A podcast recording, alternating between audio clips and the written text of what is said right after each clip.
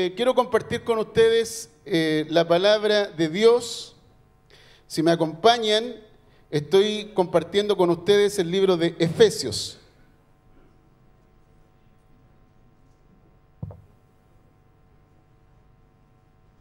El libro de Efesios. Ok, saludamos a las personas que están conectadas en el streaming y deseamos que Dios también les pueda bendecir con lo que estamos compartiendo acá. Bueno, les he estado compartiendo acerca del capítulo 1. En el capítulo 1, Pablo nos habla acerca de que nosotros adoramos a un Dios bendito. Dios es un Dios bendito. Cuando tú adoras a este Dios bendito, Él trae bendiciones sobre tu vida. Y Pablo habla acerca de algunas bendiciones especiales. Dice que hemos recibido toda bendición espiritual en los lugares celestiales en Cristo. Entonces la pregunta es, ¿dónde estás tú ahora? Yo estoy sentado aquí en una silla en la ciudad de Concepción, en este edificio de Iglesia La Viña. Sí, pero estás sentado con Cristo en los lugares celestiales. El estar sentado con Cristo en los lugares celestiales significa que estás reinando con Cristo. Estás reinando con Cristo. Entonces, ¿qué es lo que dice Pablo? Que hemos sido bendecidos con toda bendición espiritual en los lugares celestiales. Y menciona varias cosas como que fuiste escogido desde antes de la fundación del mundo, eres amado en el amado, has sido adoptado para ser hijo suyo, has sido perdonado y has sido, eh, sido enriquecido con una herencia. Y a su vez también dice que ha sido sellado con el Espíritu Santo. Estas cosas dice en el capítulo 1. ¿Ok? Te estoy haciendo un resumen básicamente para que podamos colocar el contexto. Segunda cosa, en el capítulo 2, el apóstol Pablo dice que él está orando al Padre y está pidiendo al Padre de Gloria que nos dé espíritu de sabiduría y de revelación para conocer mejor a Cristo. Y cuando una persona tiene al Espíritu Santo, tiene espíritu de sabiduría y de revelación. ¿Cuántos saben eso? El Espíritu Santo que está en ti te ha dado espíritu de sabiduría y revelación para conocer mejor a Cristo. Y cuando tú conoces a Cristo tienes acceso a tres cosas interesantes. Una, tienes acceso a la esperanza de gloria. Tienes acceso a la esperanza a la que fuiste llamado. ¿A qué esperanza fuiste llamado? A la esperanza de gloria, que Cristo vive en ti. Entonces Cristo está viviendo dentro de ti. Primera cosa que tú tienes acceso cuando tú eh, ejerces este espíritu de sabiduría y de revelación es que tienes acceso a Cristo, la esperanza de gloria en tu interior. Segunda cosa, dice Pablo que somos herederos. Todos los santos son herederos de las riquezas de su gracia. Y a su vez también dice Pablo que las personas que eh, tienen espíritu de revelación y de sabiduría tienen acceso al poder que resucitó a Jesús de los muertos. Wow, tres cosas. Entonces, primero, Cristo viviendo dentro de ti. Segundo, cuando estás en Cristo, recibes riquezas de gracia. Tercero, cuando estás en Cristo, experimentas el poder de la resurrección. Miren qué interesante esto que escribe el apóstol Pablo. Y una persona que ha resucitado con Cristo está sentado con Cristo en los lugares celestiales. Cuando habla acerca de la resurrección, el apóstol Pablo habla acerca de un megapoder, ¿ya? Un megapoder, la super eminente grandeza de su poder. Utiliza esa frase. Fíjense, es decir, no hay palabras para explicar lo que significa el poder de la resurrección, que pone énfasis, super eminente grandeza de su poder. Wow. Entonces, la, resurrección es el poder más poderoso que se ha manifestado aquí en la tierra. Tanto así que, que Pablo dice al mundo entero, dice que si Cristo no ha resucitado, nuestra fe es absurda. Es decir, pone en tela de juicio para que el mundo juzgue la resurrección de los muertos. Entonces dice, pongo esto en el mundo, si Cristo no resucitó, nuestra fe es absurda, es en vano. Somos las personas más dignas de lástima. Interesante, ¿no? Ahora, ¿tú eres digno de lástima? ¿O tú eres digno de gloria? Porque Cristo resucitó de los muertos. Y la resurrección trajo consigo bendiciones de gloria. Trajo consigo la gloria de Dios que estaba prometida. Los profetas del Antiguo Testamento hablaban acerca de Cristo, de sus padecimientos y la gloria que vendría después de ello. Entonces, gran parte de el Antiguo Testamento y los cuatro evangelios hablan acerca de los padecimientos de Cristo. Pero las cartas paulinas y las cartas que fueron escritas por los apóstoles posterior, cartas enviadas a los creyentes, hablan acerca de la gloria de Cristo. Recuerden que Pablo decía que el misterio de Cristo estaba escondido, estaba oculto por edades, pero que ahora se ha revelado y se ha manifestado a sus santos a través de apóstoles y profetas que han dado a conocer el mensaje. Y Pablo se ve a sí mismo como, un administrador de este misterio. Y este misterio el apóstol Pablo lo da a conocer por el poder y la sabiduría del Espíritu Santo. Entonces Pablo dice que las personas que han resucitado junto con Cristo, Cristo que está sentado a la diestra del Padre, donde Él dice, todo dominio me ha sido dado en el cielo y en la tierra, dice que estamos sentados con Cristo en los lugares celestiales. Y si Cristo lo dice, yo lo creo. Y si yo lo creo, lo vivo. Y si yo lo vivo, lo hablo. Tú no puedes vivir lo que no crees. Tú no puedes hablar lo que no estás viviendo.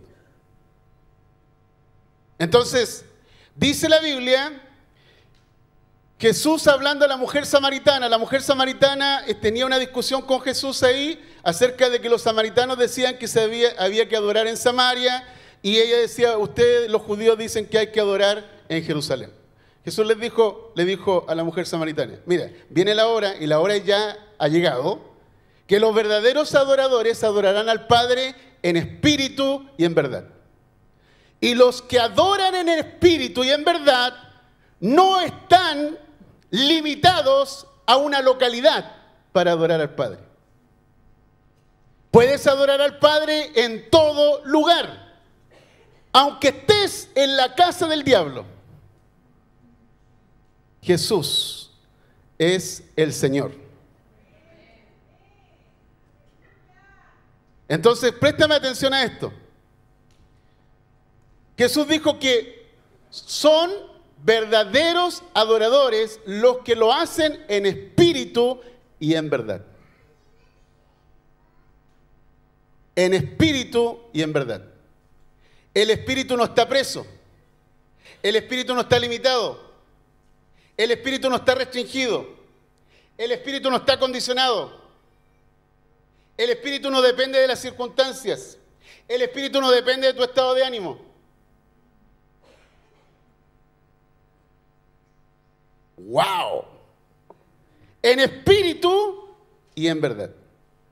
La palabra verdad, en esencia, significa realidad.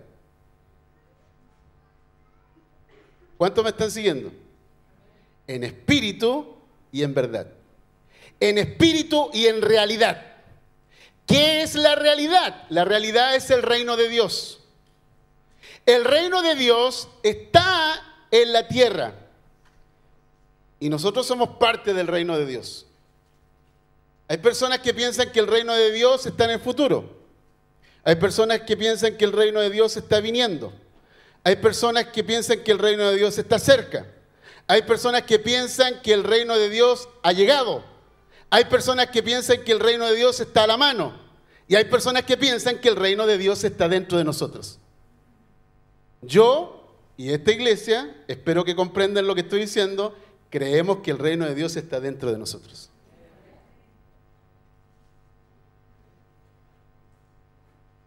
Wow. Amén.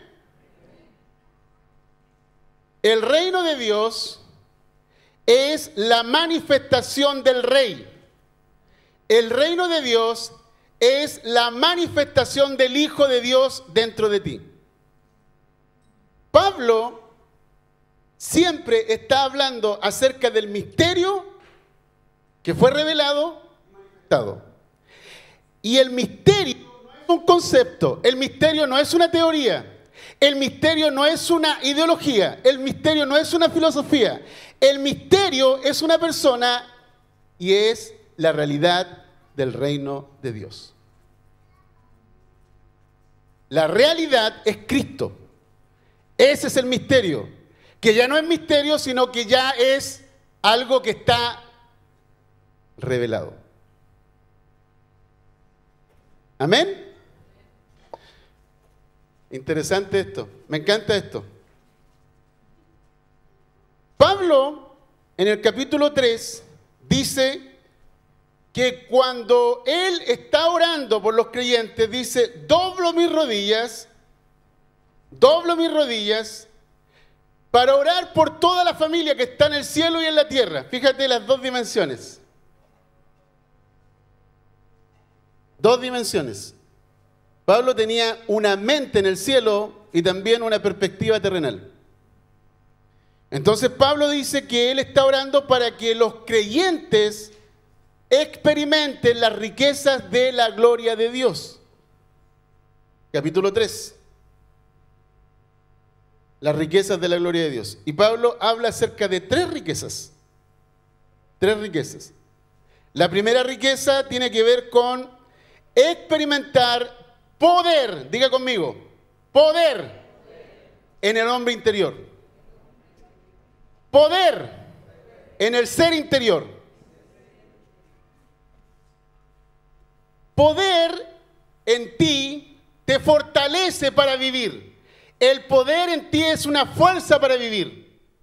El poder en ti significa milagros, significa energía, significa capacidad para completar algo que has iniciado. Poder significa que Dios está obrando dentro de ti. La obra de Dios está fuera de nosotros porque Dios es autoexistente. No depende de nosotros. Pero por su gracia, Él se ha hecho real dentro de nosotros a través del Espíritu de su Hijo.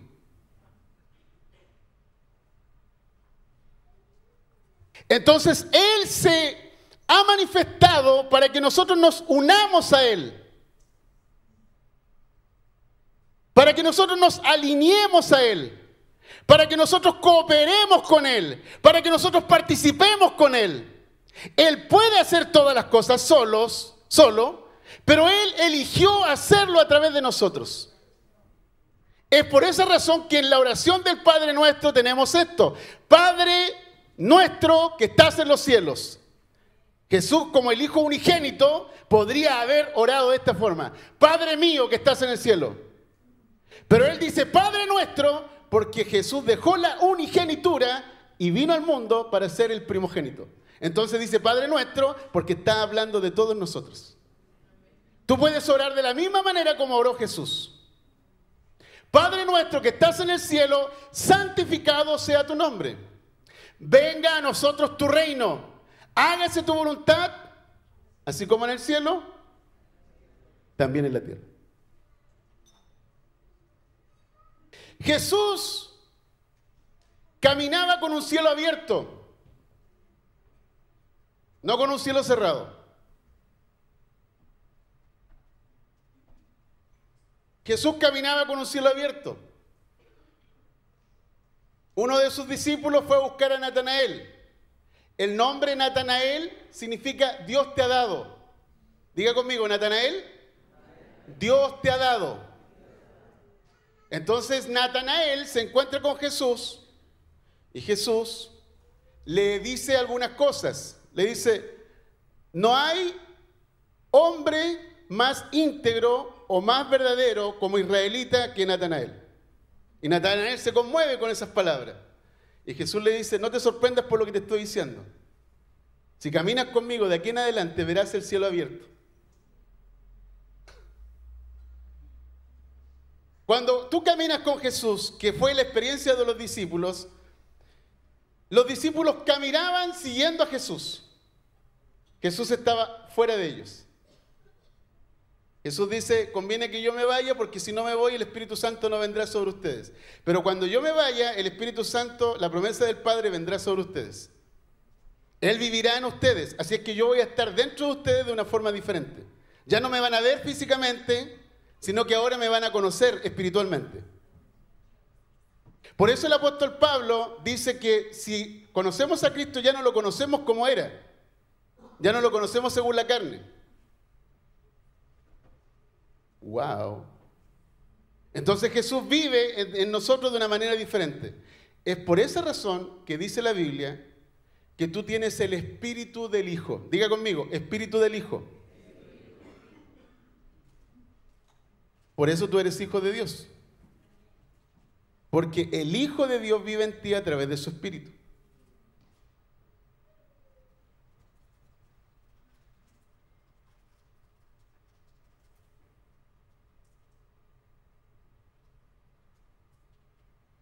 Wow.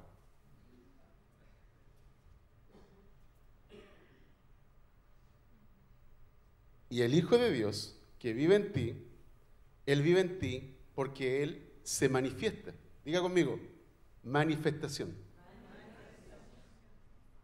Cristo no solo fue revelado en tu vida, Cristo se ha manifestado en tu vida para que tú lo manifiestes.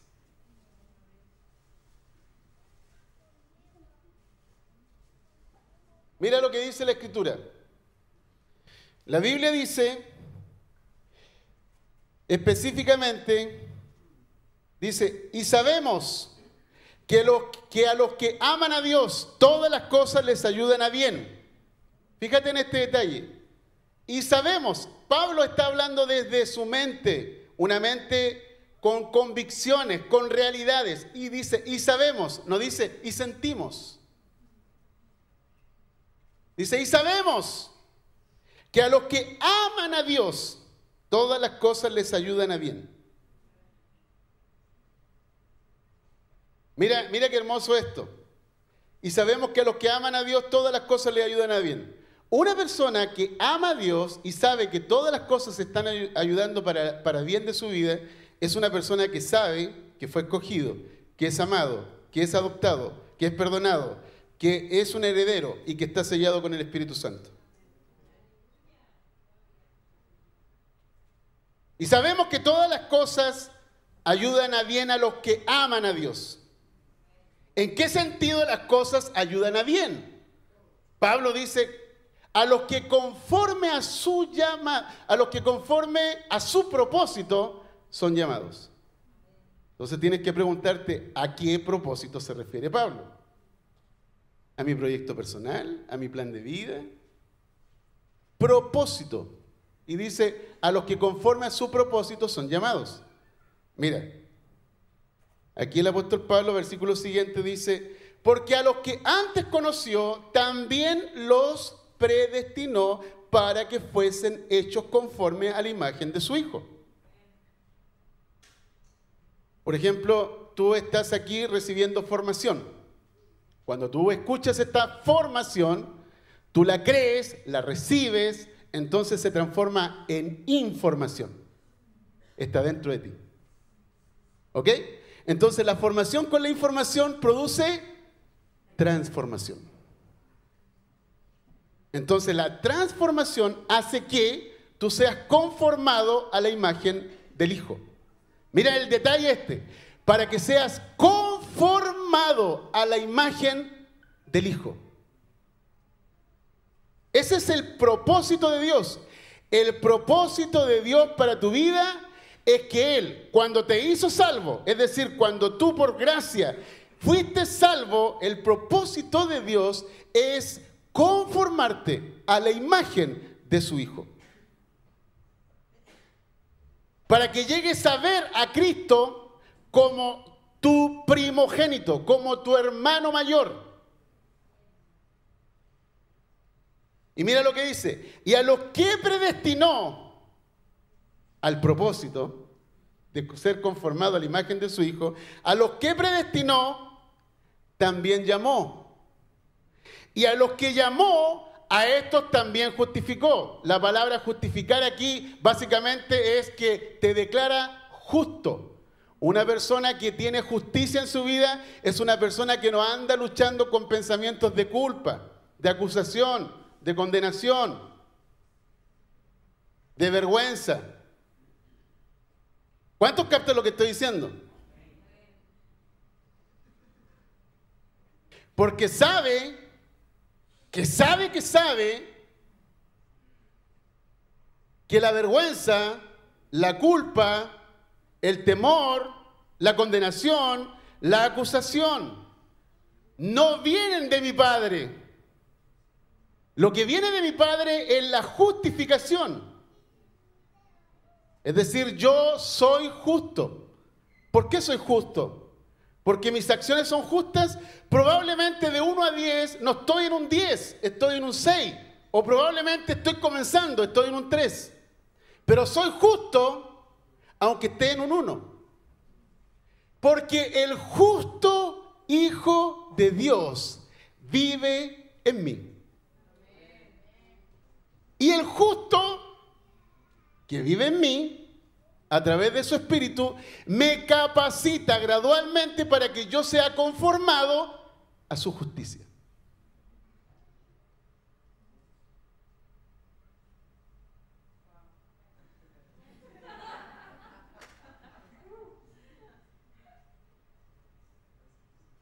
Mire interesante esto, dice, y a los que llamó a estos también justificó. Mira lo que dice, lo que viene ahora y a los que justificó, a estos también glorificó.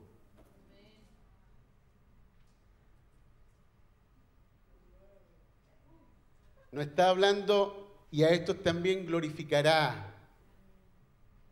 Está diciendo, y a estos también glorificó. ¿En qué tiempo está hablando? ¿Futuro o pasado? glorificó. Pasado, está hecho. Eso está en Romanos capítulo 8, versículo 28 en adelante. ¿Por qué dice, y a los que justificó a estos también glorificó? Porque la gloria de Cristo vive dentro de ti. Por eso dice el apóstol Pablo, dice que nosotros tenemos este tesoro, dice, en vasos de barro, para que la excelencia del poder no sea nuestra, sino de Dios. Dios puso su tesoro dentro de ti, a pesar de que eres un vaso de barro. Hay vasos que se utilizan para usos honrosos y usos deshonrosos. ¿Ok? Hay vasos comunes y vasos especiales. Dios puso su tesoro en un vaso común, en un vaso de barro. Entonces el valor de ese barro, el valor de ese vaso, quiero decir, el valor de ese vaso, de ser un vaso común, pasa a ser un vaso especial.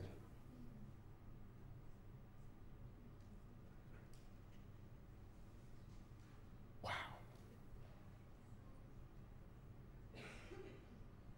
Por eso dice la Biblia que tú eres especial tesoro, real sacerdocio, pueblo adquirido por Dios, que fuiste llamado para anunciar las virtudes de aquel que te llamó de las tinieblas a la luz.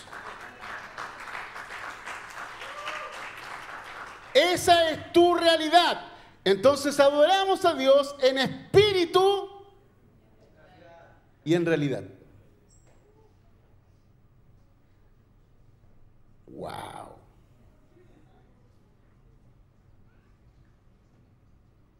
Pablo está orando en Romanos, eh, perdón, en Efesios capítulo 3 por riquezas de gloria y dice fortalecidos con poder en el, en el hombre interior. Luego suelta otra riqueza más. Otra riqueza más. La otra riqueza que suelta es que estamos arraigados y cimentados en amor. Mira lo que está diciendo. Estás arraigado y cimentado en amor. Y la Biblia dice que Dios es amor. Entonces estás arraigado y cimentado en Dios.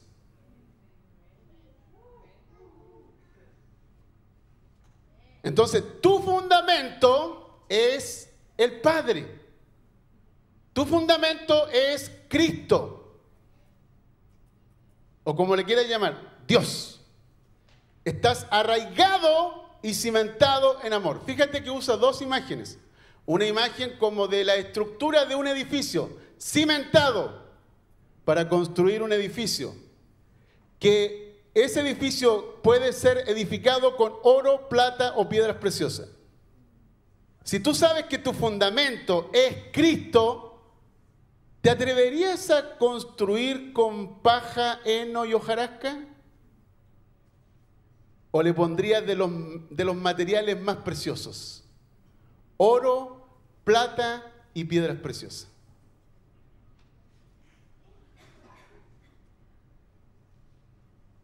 ¿Me están cachando, no? Por eso el apóstol Pablo dice, el fundamento está puesto, el cual es Cristo. Pablo y Apolos hacen un trabajo. Pablo dice, siembra, Apolo riega, pero el crecimiento lo da Dios. Y el crecimiento de, eh, de la vida que se manifiesta cuando el fundamento es Cristo es oro, plata y piedras preciosas. Que ese tipo de materialidad construida, cuando el fuego venga, no le hace nada. Nada. Pero cuando tú edificas tu vida con paja, heno y hojarasca, no estando consciente que tu fundamento es Dios, entonces cuando venga el fuego, el fuego va a consumir tu obra. ¿Aló?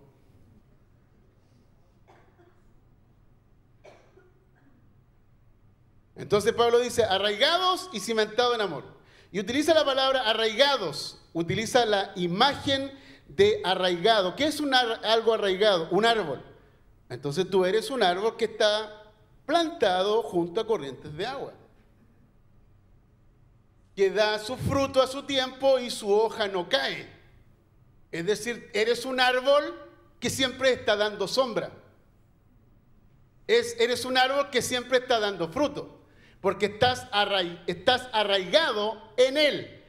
Y él dice, el que en mí cree de su interior correrán ríos de agua viva. ¡Wow! ¡Qué conexión más linda! Entonces tú estás conectado, arraigado en un río de vida.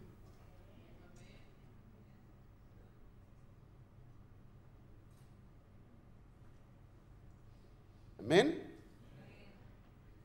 Ahora eso es adorar a Dios en espíritu y en realidad.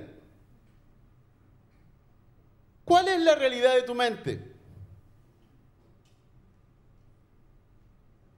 ¿Cuál es la imagen que tienes en tu mente? Esa es tu realidad. Tal es su pensamiento, tal es el hombre.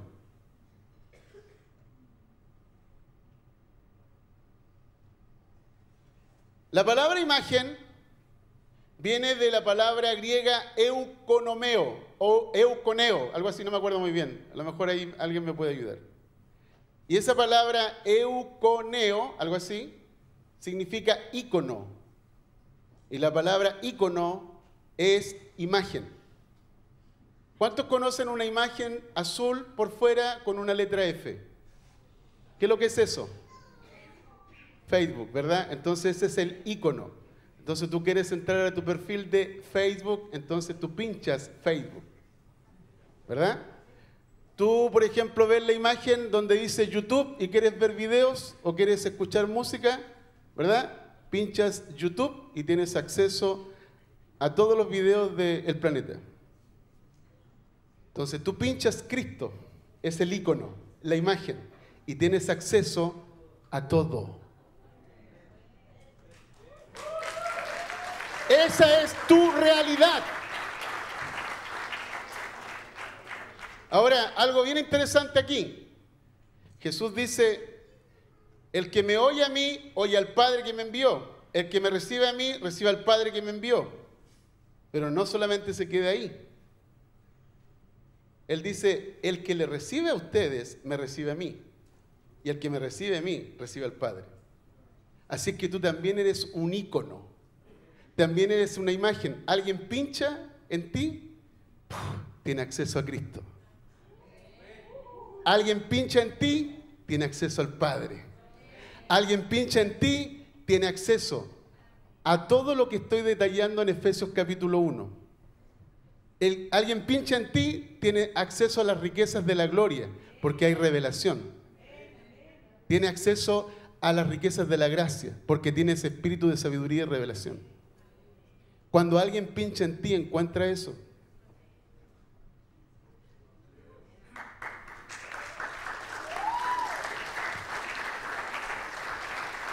De ahí la importancia que tiene vivir la realidad. La vida cristiana se ha conformado a un conjunto de reglas, normas de conducta. La vida cristiana se ha conformado a un sistema de creencias. No está mal, no está mal aquello, pero la mayoría de los cristianos tratan de vivir la vida cristiana sin Dios. La mayoría de los cristianos tratan de conformarse a la voluntad de Dios y miran los diez mandamientos y dicen, estoy terrible pifiado. Más encima, los apóstoles, uno de ellos, Santiago, dice, si tú incumples un mandato, eres culpable de todos.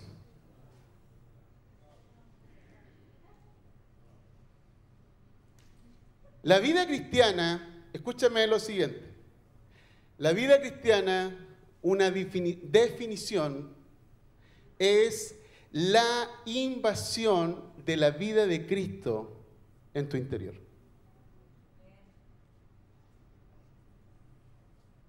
La vida cristiana es la invasión de la vida de Cristo en tu interior. Entonces, cuando la vida de Cristo viene a vivir dentro de ti, tú estabas muerto. Entonces la vida trae resurrección. Entonces cuando Cristo viene a vivir dentro de ti, tú ya no vives. Ya no vivo yo. Es Cristo quien vive dentro de mí.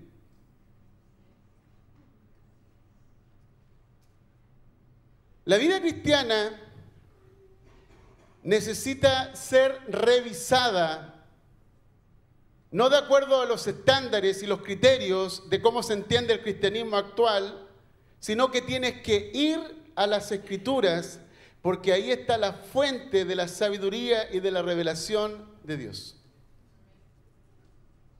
Necesitas volver a leer los evangelios a leer las cartas escritas por los apóstoles para entender la diferencia. Porque en los cuatro evangelios nosotros tenemos la vida, ministerio, muerte y resurrección de Cristo. En los cuatro evangelios se cumple lo que veían los profetas cuando decían que era necesario que el Cristo padeciese entonces tienes una vista de cuatro hombres que pueden darte un vistazo cada uno acerca de Cristo.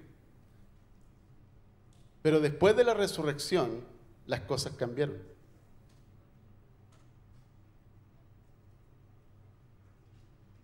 Dios ya no habita en el templo hecho por manos humanas. Dios viene a habitar en un templo hecho con sus propias manos. Y se cumple la escritura cuando Jesús dijo, destruiré este templo y en tres días lo edificaré. En tres días representa la resurrección de los muertos. y a partir de la resurrección de los muertos se levanta un nuevo templo del Señor, que son seres humanos, hombres y mujeres llenos del Espíritu Santo. Esa es la realidad.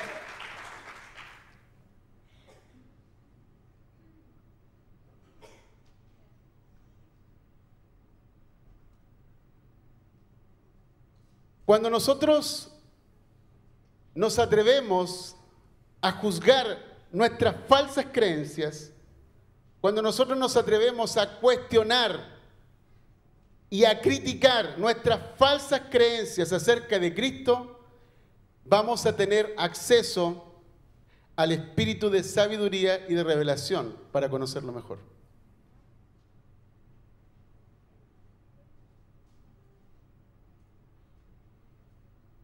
El cristianismo ha sido, por así decirlo,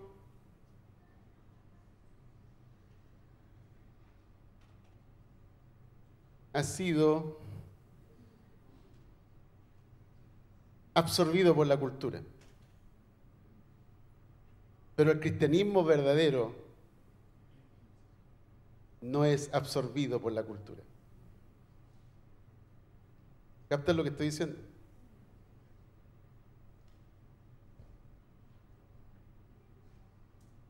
La vida de Dios absorbe la muerte.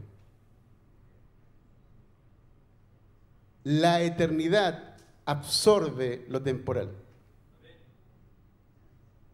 Lo celestial absorbe lo terrenal.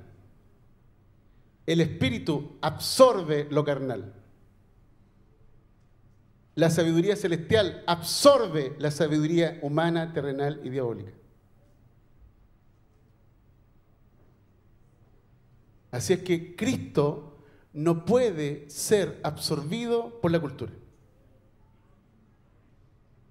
Y si tu Cristo está absorbido por la cultura, no es Cristo. I'm sorry. Es la, la palabra que se habla en inglés.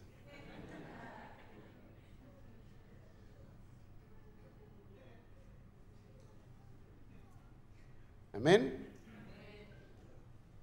Porque Él es el ícono, es la imagen del Dios invisible. Es el primogénito de la creación, en el cual habita toda la preeminencia de la deidad. Él está sentado muy por encima de todo principado y autoridad. Él no es cualquier cosa. No se parece nada al Cristo de la cultura.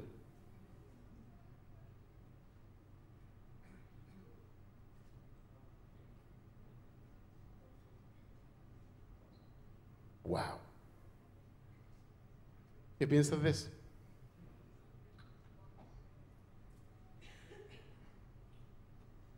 Por eso el apóstol Pablo fue un hombre que no fue absorbido por las presiones políticas, sociales, por las tendencias de ideas humanas.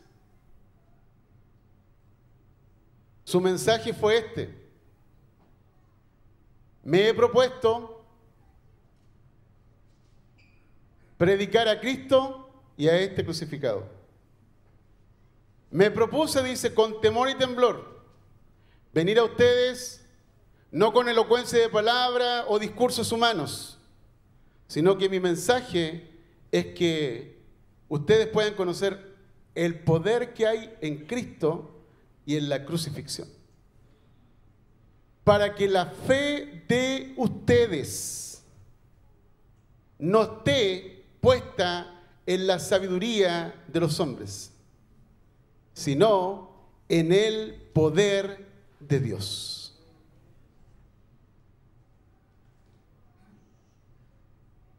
Amo eso. Pablo siendo un hombre docto, entendido en letras, un rabino entrenado por uno de los mejores, Gamaliel, conocedor de la Torá, de hecho que tenía ventaja sobre muchos judíos en el judaísmo. Pablo cuando experimenta la revelación, yo soy Jesús a quien tú persigues, su vida cambió completamente. Así es que cuando alguien es tocado por Jesús, empieza un proceso de transformación total.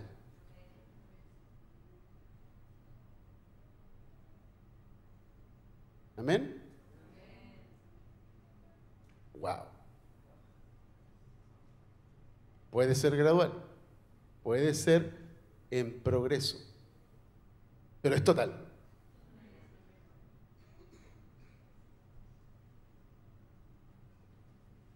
Amén.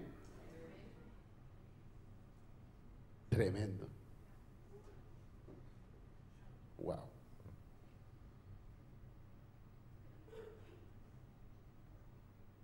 La vida que tienes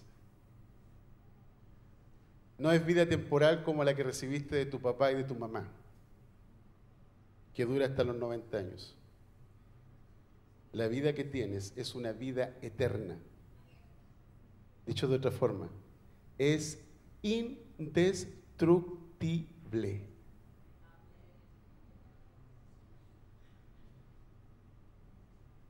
Es vida indestructible.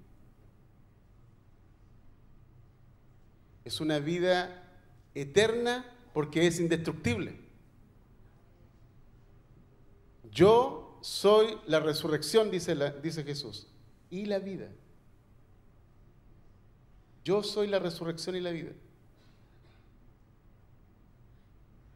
El que cree en mí, aunque esté muerto, vivirá. Eso es una garantía de que todos aquellos que han muerto en Cristo van a experimentar la resurrección. Dios no es Dios de muertos, sino de vivos. Sus hijos que partieron antes solo duermen.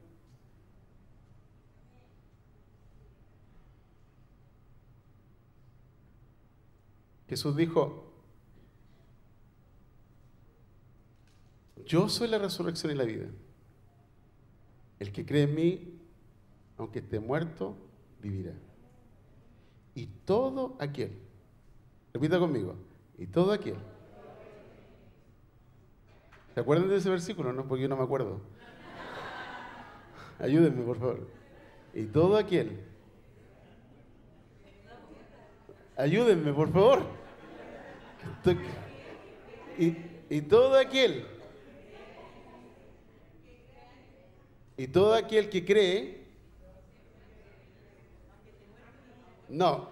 Vayan a la Biblia. Vayan a la Biblia. Vayan a la Biblia. No. No. Y todo aquel que cree. No.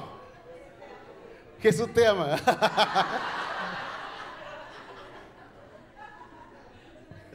Lean el texto, por favor. Vayan a la Biblia. ¿Cómo es? Busquen en Google. Yo soy la resurrección y la vida, les va a salir el texto. Vayan al icono de Google. ok. ¿Cómo dice? Wow, ahí está. Y todo aquel que cree en mí, que cree en mí, o sea, yo estoy vivo, todo aquel que cree en mí, no morirá jamás, dice.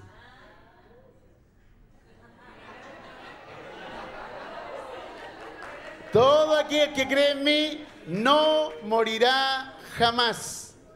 Por esa razón, dice la Biblia, fíjate el detalle, no está hablando acerca de la muerte física, porque todos vamos a pasar por la muerte física en algún momento, pero está hablando acerca de la vida que portas dentro. Es una vida indestructible. Todo aquel que cree en mí no morirá eternamente, no morirá jamás. Por esa razón dice que cuando Cristo regrese, Él es la primicia de la resurrección. Dice, los muertos en Cristo resucitarán primero, ¿verdad? Luego nosotros los que habremos quedado, dice, cuando Él venga en su venida. Dice, seremos transformados. Recibiremos un cuerpo glorificado semejante al cuerpo de Jesús. El cristianismo de la cultura nos ha llevado a pensar que somos un gusanito, que somos miserables, que somos indignos, que somos pecadores, que merecemos el juicio de Dios.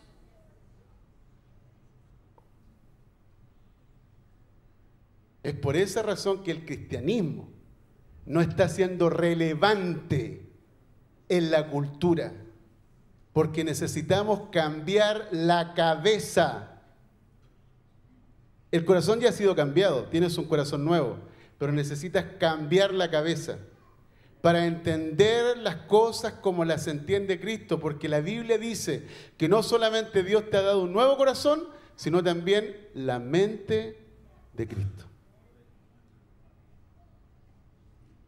La mente de Cristo. Cuando estoy guardando esto significa que estoy terminando. La mente de Cristo. Póngase de pie.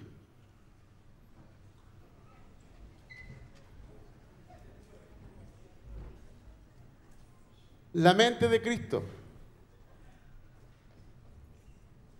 Cristo significa ungido. Diga conmigo, estoy ungido con el Espíritu Santo. Cristo significa enviado. Diga conmigo, yo soy un enviado del Padre a este mundo. Cristo significa rey. Diga conmigo, yo estoy reinando con Cristo en los lugares celestiales.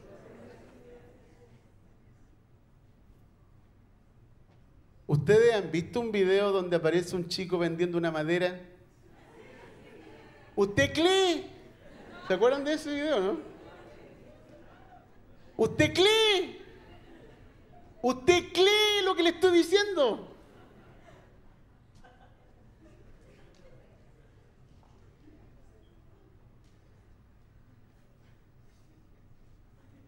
Esto no es un curso de motivación para decirte créete el cuento, porque esto no es un cuento. Esta es la realidad, queridos. Si tú crees esta realidad, vas a comenzar a vivir la realidad. Y al comenzar a vivir la realidad, vas a comenzar a hablar de la realidad. Y al hablar la realidad, vas a comenzar a manifestar la realidad. Porque Dios desea que sus hijos se manifiesten como hijos. Amén. Quiero invitarte que puedas pasar aquí adelante. Vamos a orar por los enfermos, vamos a profetizar, vamos a hablar palabras de parte de Dios para tu vida, así es que quiero invitarte que puedas pasar aquí adelante.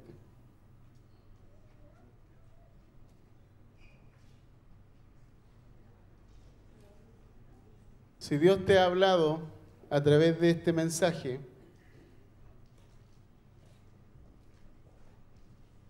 si Dios te ha compartido su propósito,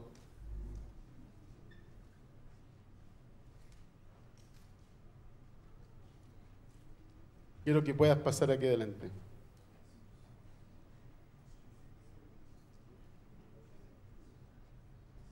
Si te quieres acudir del de Cristo cultural, pasa aquí adelante.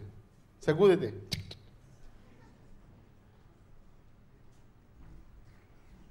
Wow.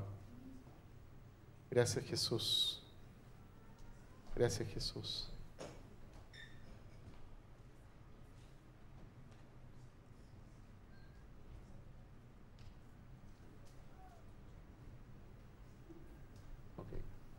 Vamos a pedirles que puedan pasar un poquito más adelante.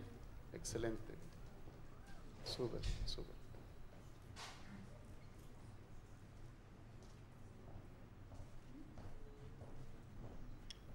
¿A cuánto el Señor le habló esta mañana?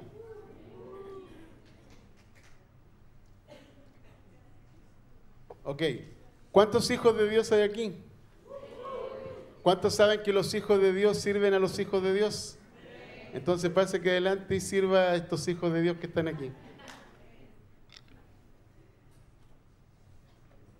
¿Cuántos quieren manifestar al Hijo de Dios que vive en ustedes? Pasen aquí adelante y oremos por las personas que están aquí. ¿Hay alguien que esté enfermo acá? Ya, las personas que están enfermas pasen acá, un, un, paso más adelante y vamos a orar por ustedes.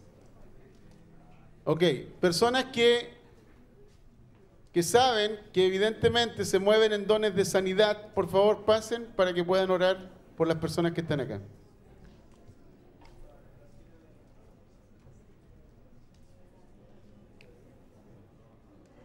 Gracias Jesús.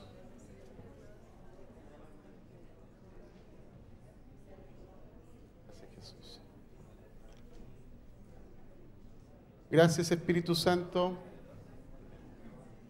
Gracias por lo que tú estás haciendo aquí ahora, Señor. Gracias por revelar y por manifestar a Jesús. Padre, oramos para que tú confirmes tu palabra con señales, con prodigios, con milagros. Oramos, Padre, que tu reino venga, Señor, a tus hijos.